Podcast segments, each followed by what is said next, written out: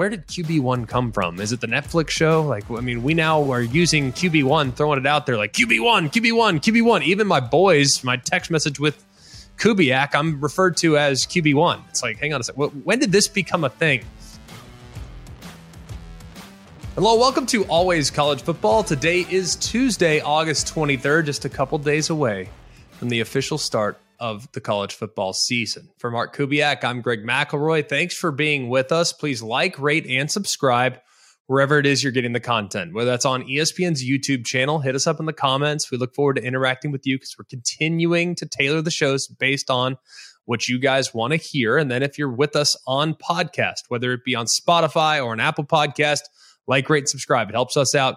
It helps the show out. And like I've said, in previous episodes. Unless you're going to rate five stars, don't bother rating. It's okay. Now, of course, appreciate you guys being with us. Leave us some notes, hit us up in the comments. Going to make sure that the show is exactly what you want it to be here in the days and weeks to come. We have a great game plan in store for you today because there's been so many guys listed last couple days, last week or so QB1. By, by the way, where did QB1 come from? Is it the Netflix show? Like, I mean, we now are using QB1, throwing it out there like QB1, QB1, QB1. Even my boys, my text message with Kubiak, I'm referred to as QB1. It's like, hang on a second. When did this become a thing? It used to be starting quarterback, but that's a conversation for a different day. That's not going to be a let's talk about it item. Probably not worth that much discussion, but either way, a lot of QB1s, if I'm going to talk like the cool kids nowadays, a lot of QB1s have been announced in the last 72, 96, 120 hours or so. Uh, that's everywhere from Quinn Ewers of Texas all the way to Austin Reed. You might not even know who that is. Well, I'll tell you who he is in just a little bit.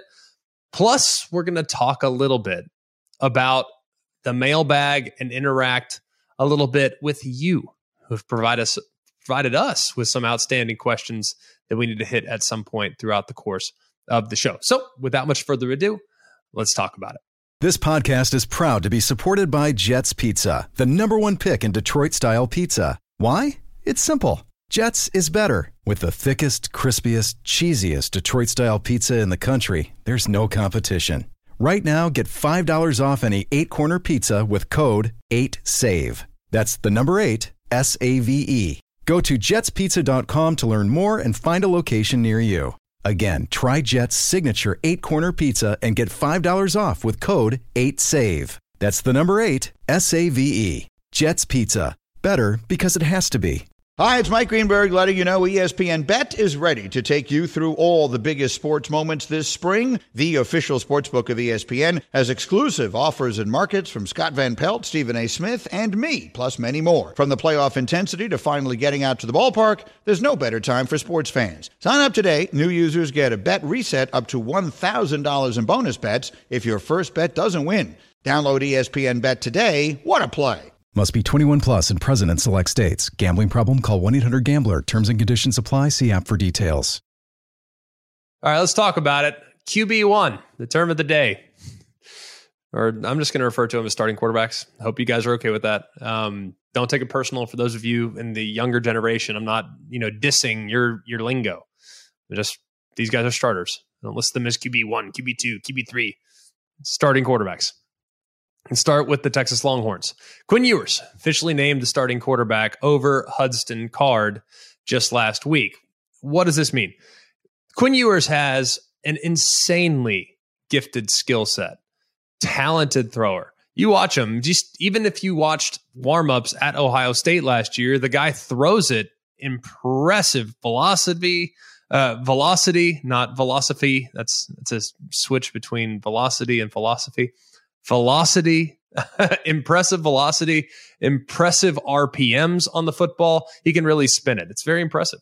One thing I would say about Quinn Ewers is that his footwork's a little bit of a mess. He likes it's almost like he practices throwing these off-platform throws, which is great. That's the throw of the day now since Patrick Mahomes became a game-changing quarterback in the NFL. Everyone wants to be like Patrick Mahomes, understandably so but I would like to see him refine his craft just a little bit, be a little bit more stationary in the pocket, but he can make all the throws. No denying that. Here's the here's the quote from Steve Sarkisian. Quote, "We're to have some growing pains.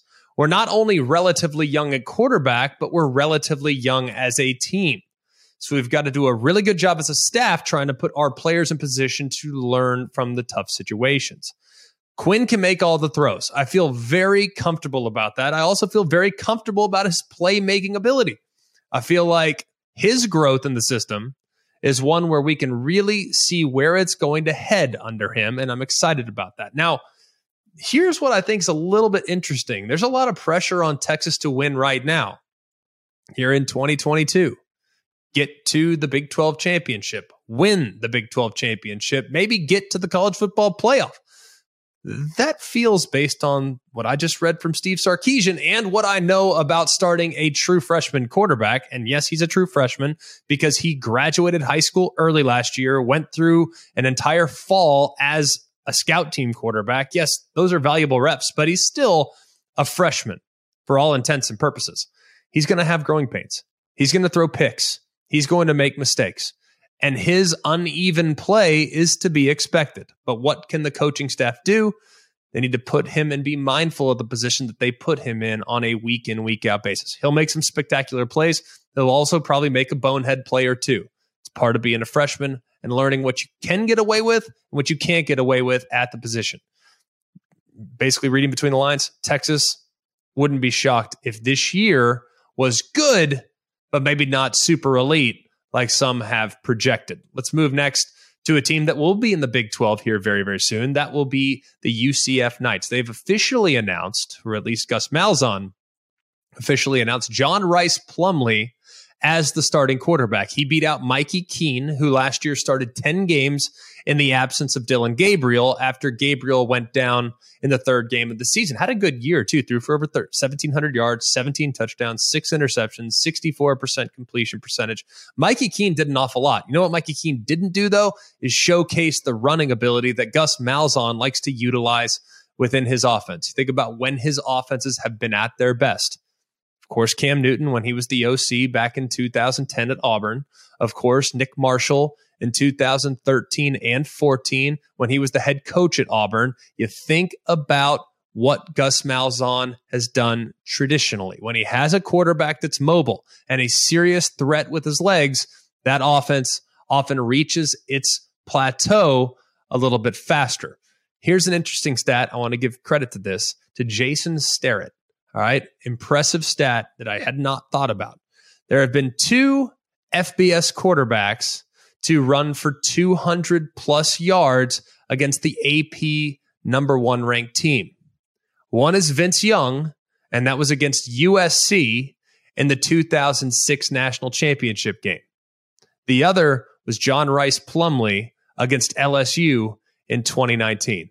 This guy's got unbelievable wheels, rushed for over a thousand yards in the SEC in 2019 and 12 touchdowns on what was a bit of a quarterback rushing attack. So that was basically what they did best. And John Rhys Plumlee did so beautifully. He just hasn't played quarterback in a few years. So hopefully here at UCF, he can find his form yet again. Let's go up the Atlantic coast just a little bit and talk about what's going on in Chapel Hill, North Carolina. This just being announced in the last 24, maybe 36 hours. I don't remember exactly when it came down, but Drake Maye has officially been announced the starting quarterback of the North Carolina Tar Heels. This is significant. He beat out Jacoby Criswell because when I watched both Criswell and Drake Maye in the spring game and hear kind of the rumblings throughout, it's like this thing could go either way.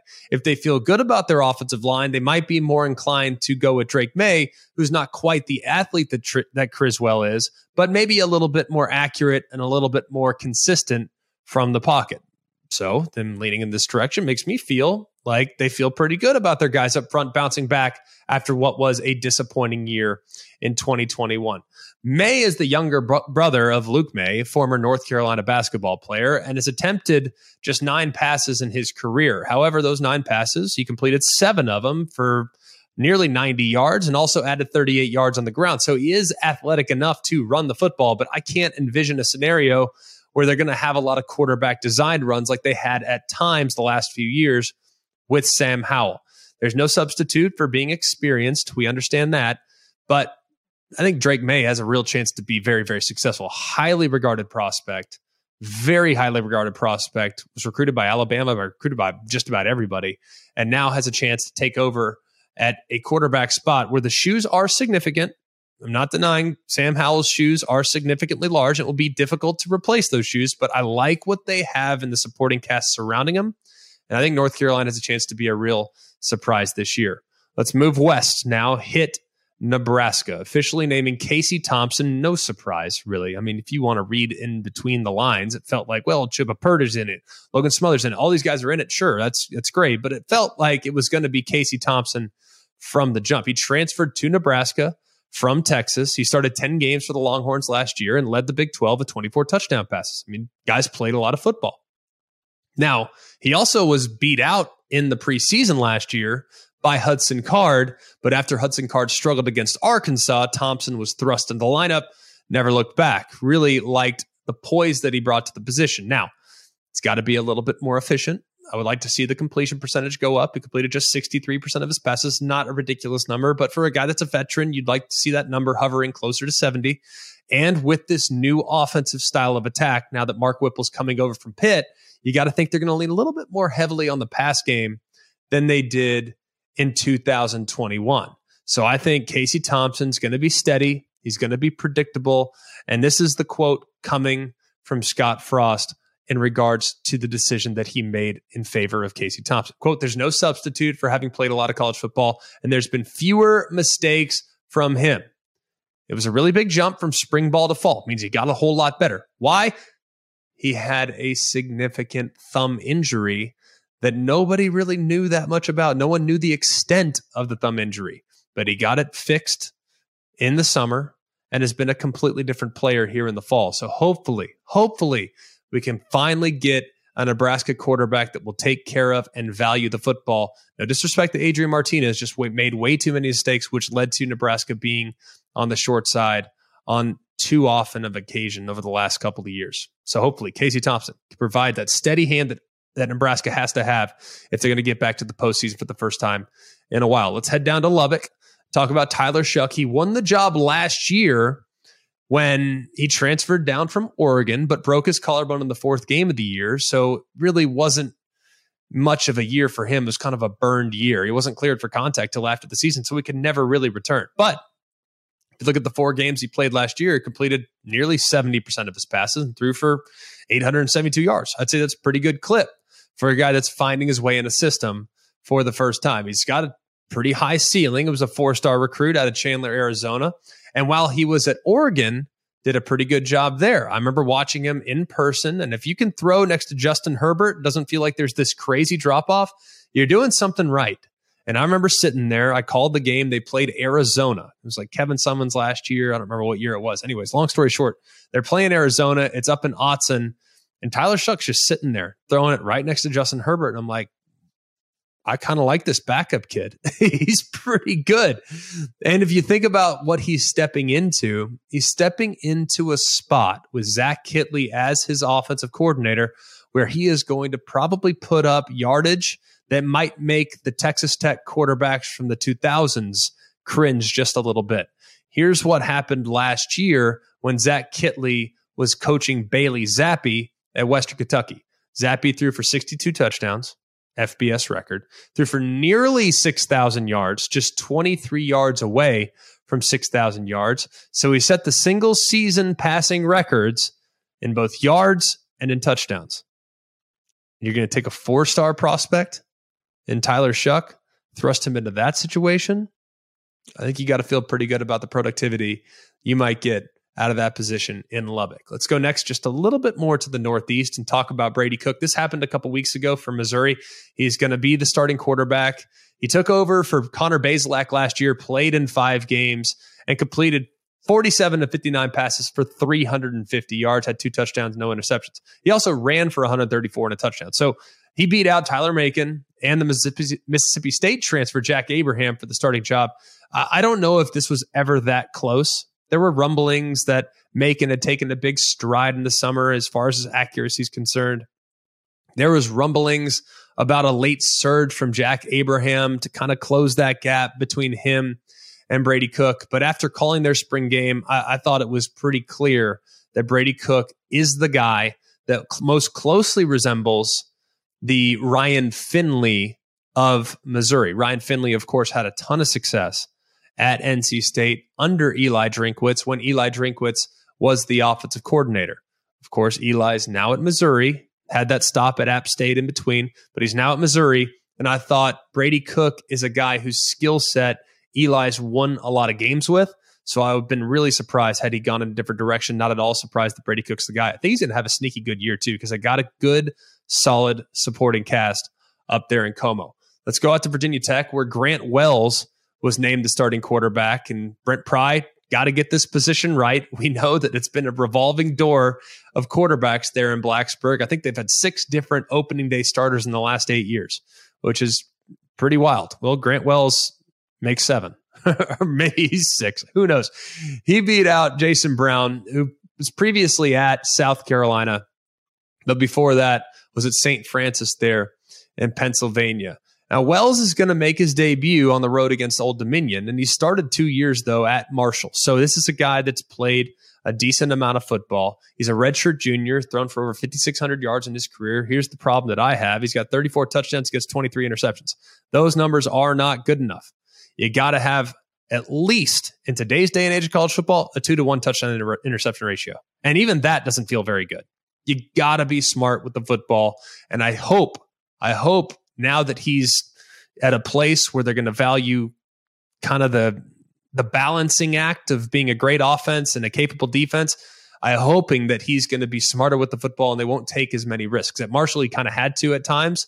He was, though, pretty dang good at times. Was first team All Conference USA back in 2020 when he was a freshman. So eh, I think it's a really important decision for Pry to get this right because you got two years of eligibility left with Wells. And if he's turnover prone like he was at times at Marshall, you might have to have a quick hook against maybe a freshman or someone that you can grow with over the next couple years.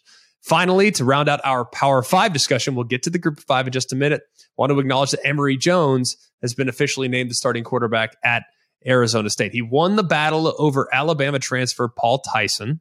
And Emory Jones, I think, gets a little bit of a bad rap, just a little bit of a bad rap, because I think we got a little bit, or at least the media and some draft prognosticators last year got a little bit out in front of their skis. When I saw Emory Jones being mock draft in the top 20 of the 2022 NFL draft before he'd ever been a full time starter, I started to get a little bit. It's like, hang on a second. Let's let's let's calm down just a little bit. But This is a five star guy coming out of high school, great kid, done everything that you could possibly want at Florida. Just wasn't consistent enough, wasn't really a- accurate enough at times. Did have some pretty significant misses from time to time, but for the most part, he did a decent job. 65% through for over 3,300 yards, did have 430 attempts. So 3,300 yards on 430 attempts, not ideal, but still not terrible by any stretch of the equation. He also had that 26 to 14 touchdown interception ratio. So he's played an awful lot. And he, of course, has the athleticism to take over for a team that has an awful lot of question marks. I think Arizona State's going to struggle this year. Hopefully, we get enough from Emory Jones so that they remain competitive out there in the Pac 12. McElroy, out of all the transfers you just talked about there, which one do you think is going to help your help a school win more games? Like, is somebody going to take it uh, to the next level? You know, who who can do that? I think Casey Thompson at Nebraska is probably poised to have the most significant impact on the win loss total. Partly because of just how close Nebraska was last year, right? Three and nine, but they lost all games, every game they played by like nine points or less. I mean, how many of their games came down to the wire? How many of their games did they have control of, if not for a mistake that would flip momentum or would flip the field or give easy points to the opposition? So if you look at, and Vegas agrees, Vegas last last year, you know, they're they're evaluating that team that won three games. Well, then they come into this season and their numbers set at seven and five.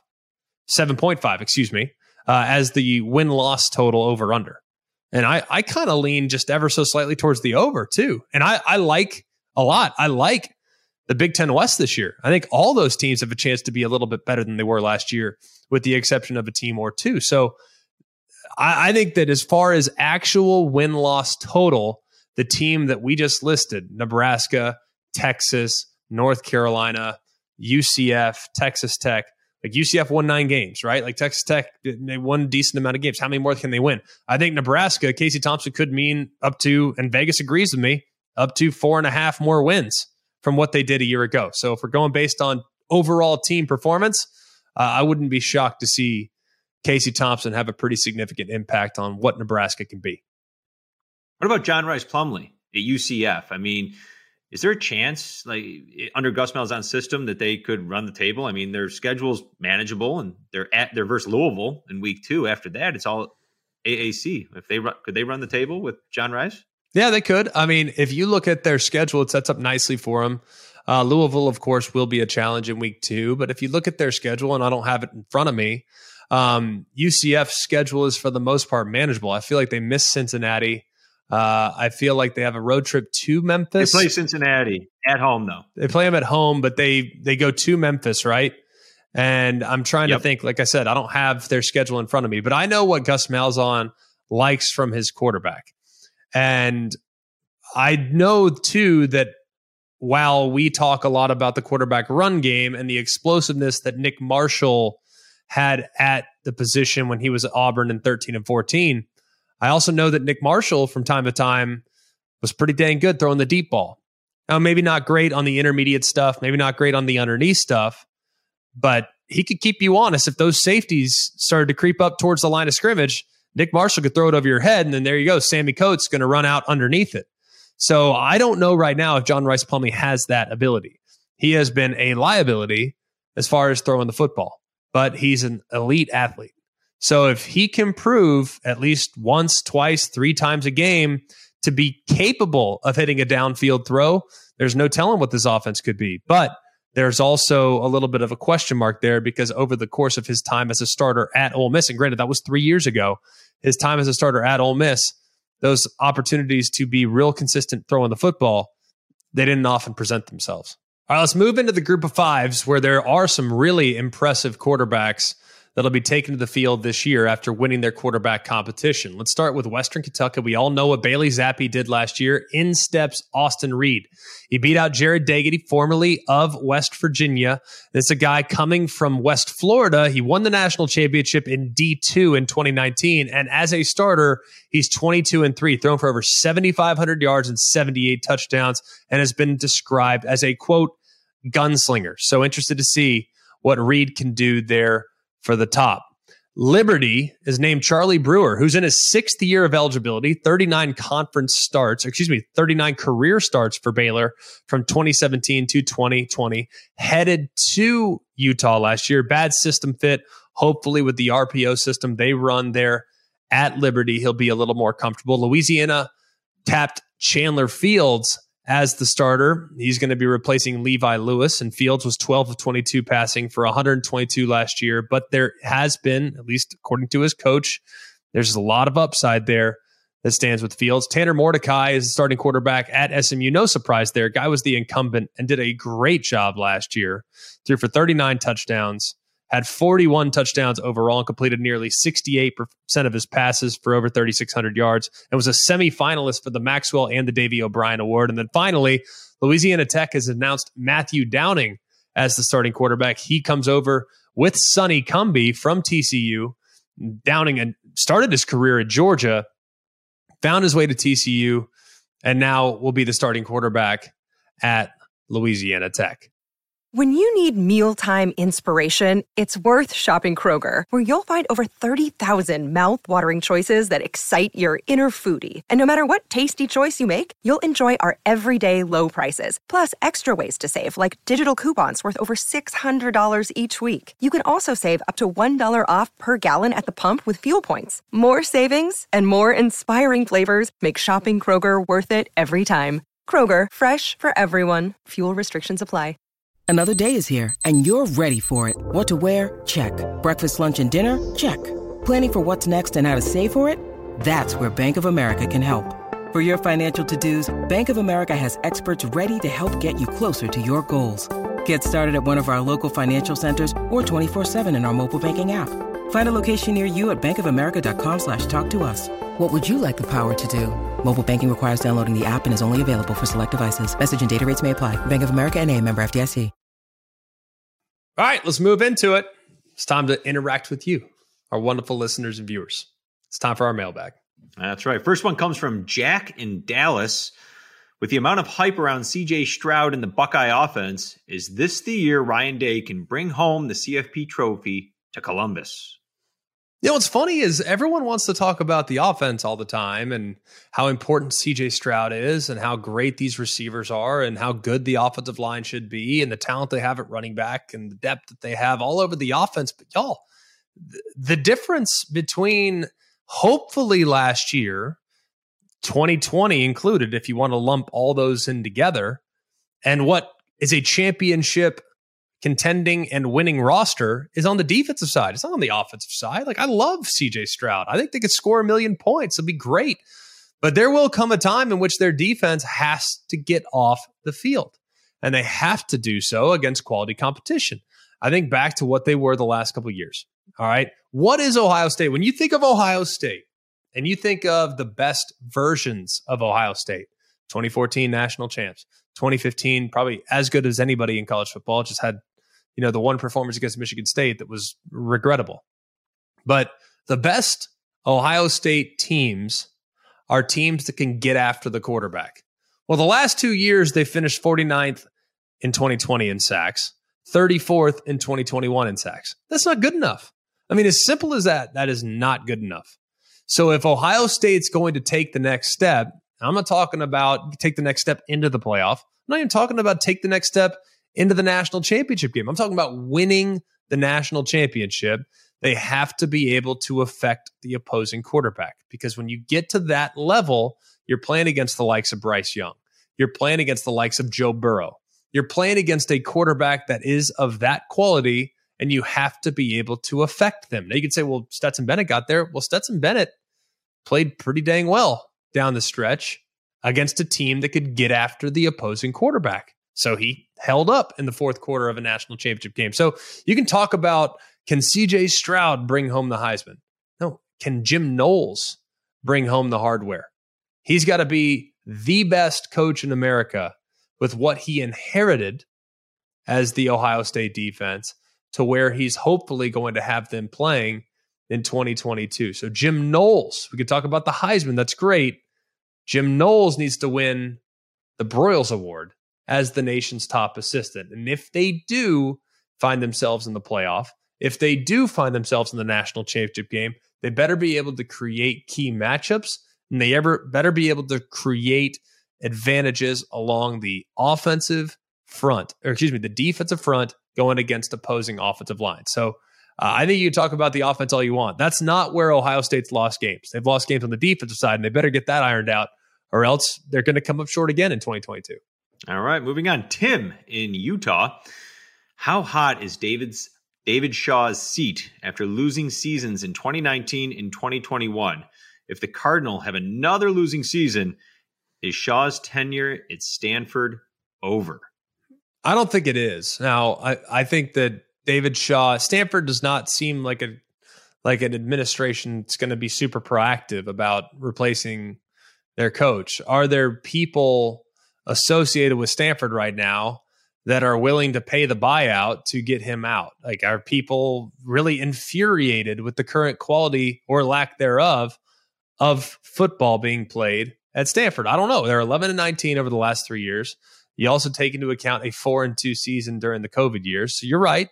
Here's the other thing that I think is bothersome. And if you look at dating back to 2015, even if you want to go back before that, 2014, 13, 12, whatever, if you want to look at where they were ranked in the preseason compared to where they were ranked at the end of the season, they've only overachieved from their preseason ranking one time. That was in 2015. That was the Christian McCaffrey year where they went to the Rose Bowl and dominated Iowa. So it was a great football team. But they started the season 20th that year, finished third. Every other season, which they've been in the preseason poll, they've finished well below where they initiated the season. They've even, in most cases, finished outside the top 25 when they came into the season ranked in the preseason poll. That's not good enough. Like, why is it this team has not surged? If anything, they've just flat out underachieved. And that's look, preseason polls aren't everything, but at some point or another, I mean, I'd like to see you be better based on what you actually did as opposed to what you were on paper coming into the season. So I don't think he's in jeopardy of losing his gig, but I do think that after another year in which they're somewhat disappointing, people could start to get a little bit restless with what's going on and the current trajectory at Stanford, especially knowing that Stanford's very much in the midst of realignment discussions, assuming the Big Ten wants to expand to 20 teams. So having a good quality football product would be advantageous to that realignment. So I think that it would be important for them to potentially, you know, find themselves being more competitive week in, week out. All right. The next one's a special one. We got a, a video question, and we'll take those at alwayscollegefootball at gmail.com. But yeah, we got a video question for you here, uh, McElroy. So let's let's listen in. McElroy, Uncle Frank here. When I'm on the line, you know it's a gambling question. Seeing the board and the Power Five is very clear, but want to get a little obscure non-Power Five futures bet. Looking at one of the two, either Houston over nine or Air Force over eight and a half. But got to put the shades on because the futures are bright. Thanks, Uncle Frank. Appreciate that. Uh, I might know him. Um, how he got the email, even though we give out the email on every show, how he got that. If we could please block Uncle Frank for the weeks to come. That'd be uh, beneficial because there'll be a lot of self serving gambling questions probably coming from him. Uh, all right, let's talk quickly about those two teams Air Force, eight and a half, Houston at nine. I think Air Force is a far better bet. And I love Houston this year. You guys know that. Here's why. Let's go through the list for Air Force of games they could potentially lose. Colorado at home, that's in week number two. Could you lose at Utah State? Potentially. Could you lose at Army? Potentially. Could you lose at San Diego State? Potentially. That's four games. I mean, every other game should be a win. Even Boise State at home, who I have a ton of respect for, but it's at Air Force. And Air Force is one of the teams this year that comes back with a lot of quality pieces on both sides of the football. So I think Air Force is a lock to win nine. Uh, worst case scenario, they win nine. That's maybe I'm feeling just extra good about Air Force right now, but uh, I'm very confident in them. Houston, on the other hand, while I think if they played Air Force in a neutral site head to head, I would pick Houston to win every day of the week. But I look at what they have. Theoretically, Houston could start the season 0 and 3. You're going to say, hang on a second, wait, what? Well, they play at UTSA in week one. UTSA was a team that won 10, 11, 12 games last year, whatever it was. The Roadrunners were ex- excellent. Now they have to replace Sincere McCormick, have to replace some good pieces. But all things considered, I mean, UTSA is not a slam dunk. You go to Texas Tech. We know that there's a new sheriff in town at Texas Tech. Got to think the Red Raiders are going to be better. You have Kansas at home. Kansas, under Lance Leipold, year number two, probably think they're going to be better. Now, Houston will likely be favored in two of those three games but it's not out of the realm of possibility they could lose all three. It's definitely possible. But either way, that's when it gets, you get to those three, it gets a little bit more manageable. Rice at home, Tulane at home, both should be wins. At Memphis, tricky game, should be a win. At Navy, should be a win. South Florida at home, should be a win. At SMU, maybe the toughest game on the schedule, especially knowing that Rhett Lashlee is going to be there. Tanner Mordecai, like we talked about earlier in the show, really quality piece there at quarterback. So that's probably the toughest game on the schedule. You have Temple at home, one of the worst teams in America. At East Carolina, another very tricky game. East Carolina is sneaky good and is a team that nobody should take lightly, especially at their place. When they get Purple Haze going, it gets a little wild. And then Tulsa at home there at the end of the season. So I think Houston, 10 and 2, 9 and 3, very reasonable, but the margin for error is a little bit thinner, especially knowing their non conference slate there at the very beginning. So Air Force over eight and, eight and a half would be the play for me when comparing them against what the Cougars might do. Look, thanks for being with us. We really appreciate you. Please like, rate, and subscribe.